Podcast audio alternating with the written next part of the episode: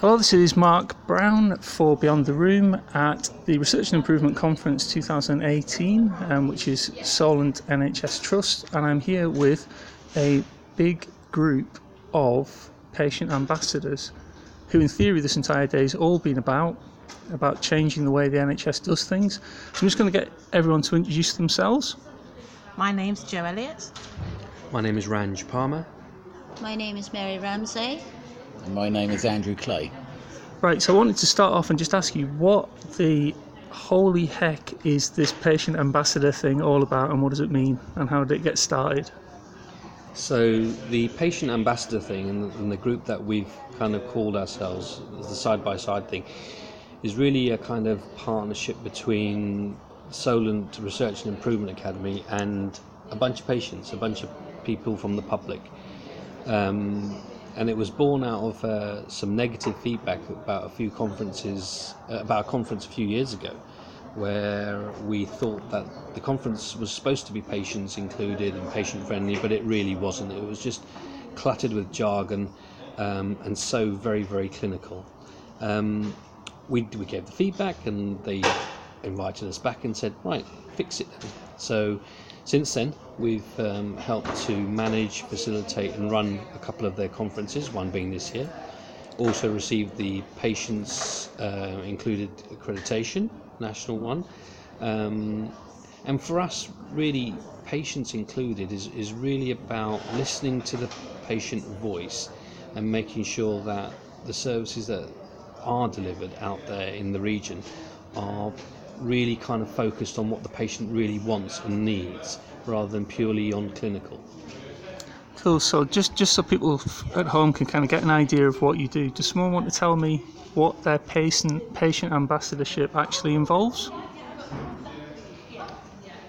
Uh, the role involves being involved in the.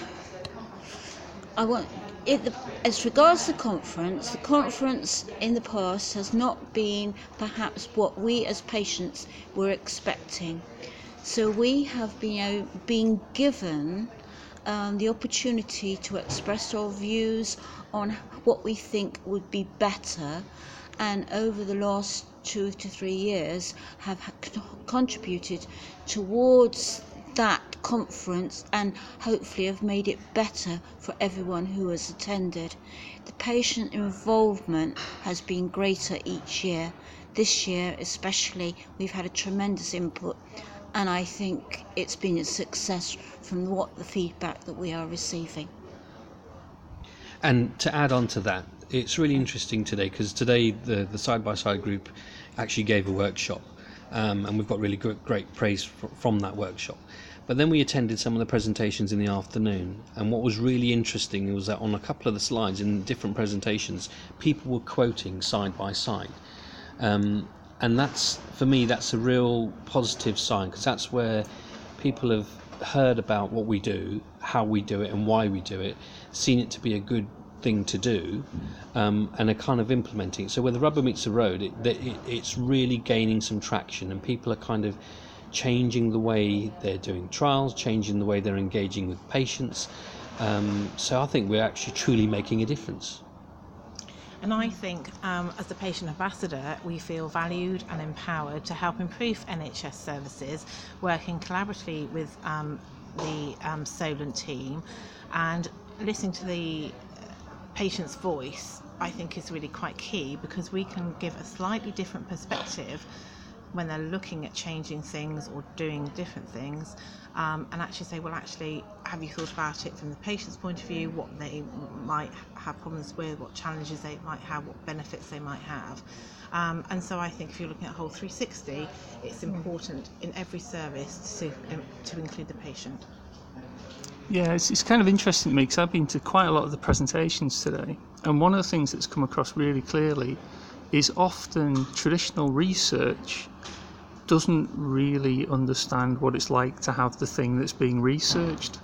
That's the thing that's come across to me very, very clearly that when you start actually listening to people about what their lives are like, that gives a very different perspective on what it is that might help? And I'm guessing some of you were kind of involved in more than just making conferences better. Is that right? Yes, I've been involved with a researcher over the last two years with her PhD. She obviously is the clinician, but I've been down the patient pathway. So when she has thought she was going down the right road, she's asked my advice, and it has been, no, you're going all wrong. I've also met with other groups who think they are patient research ambassadors. Uh, basically, all they are doing is recruit, recruiting people for trials. We obviously would encourage that, but we have a greater say within the trust. So, so anyone else got anything to add to that? Yeah, only just that um, this is how I thought about coming up with the name, really, of the group. Uh, sort of calling it side by side because we do exactly what it says on the tin. We work side by side with clinicians, patients. It works both ways. So we've each got a voice for ourselves. So, what do you reckon the um? Because people always ask this, like, what do you reckon the biggest barriers are, or the biggest challenges are to kind of getting this patient voice, patient experience stuff across? I think one of the biggest barriers has been in the past where getting patient involvement has um, very quickly become a, a tick box exercise. Um, whereas here in Solent, this is the first trust that we've worked with where they truly listened to us. Mm. They actually took on board that we told them the, the, the conference it was just not patient friendly at all. We just we sat there through presentations and just didn't get it at all. Um, and they really wanted us to come on and help them make it more patient focused, make it more patient inclusive. So I think other trusts can learn a lot from this trust mm. um, by engaging with members of the public and patients and asking them how can they make it more inclusive, how can they make it less clinical, how can they make it more focused around ensuring the patient receives um, something from the from, from a day like today, mm. but also taking out you know outside of the conference itself, you're talking about just treatment as well, and understanding that treatment isn't shouldn't just be treatment. Treatment should be treatment, but in the in the whole uh, ethos of what impact it has on a patient. Mm. So looking at you know the patient's day-to-day needs, what what knock-on effects, um, how it's going to impact their lifestyle. Because there's no point in fixing A if you're then going to cause B and C, or you know, alter, you know, other other things to happen or other things to get worse.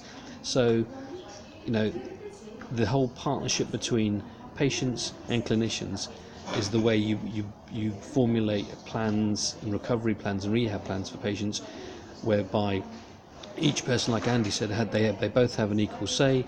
Um, so the plan devised is something that they both buy into, and that's your, you know, halfway to a, a decent recovery, a rehab, or a decent um, delivery of a service.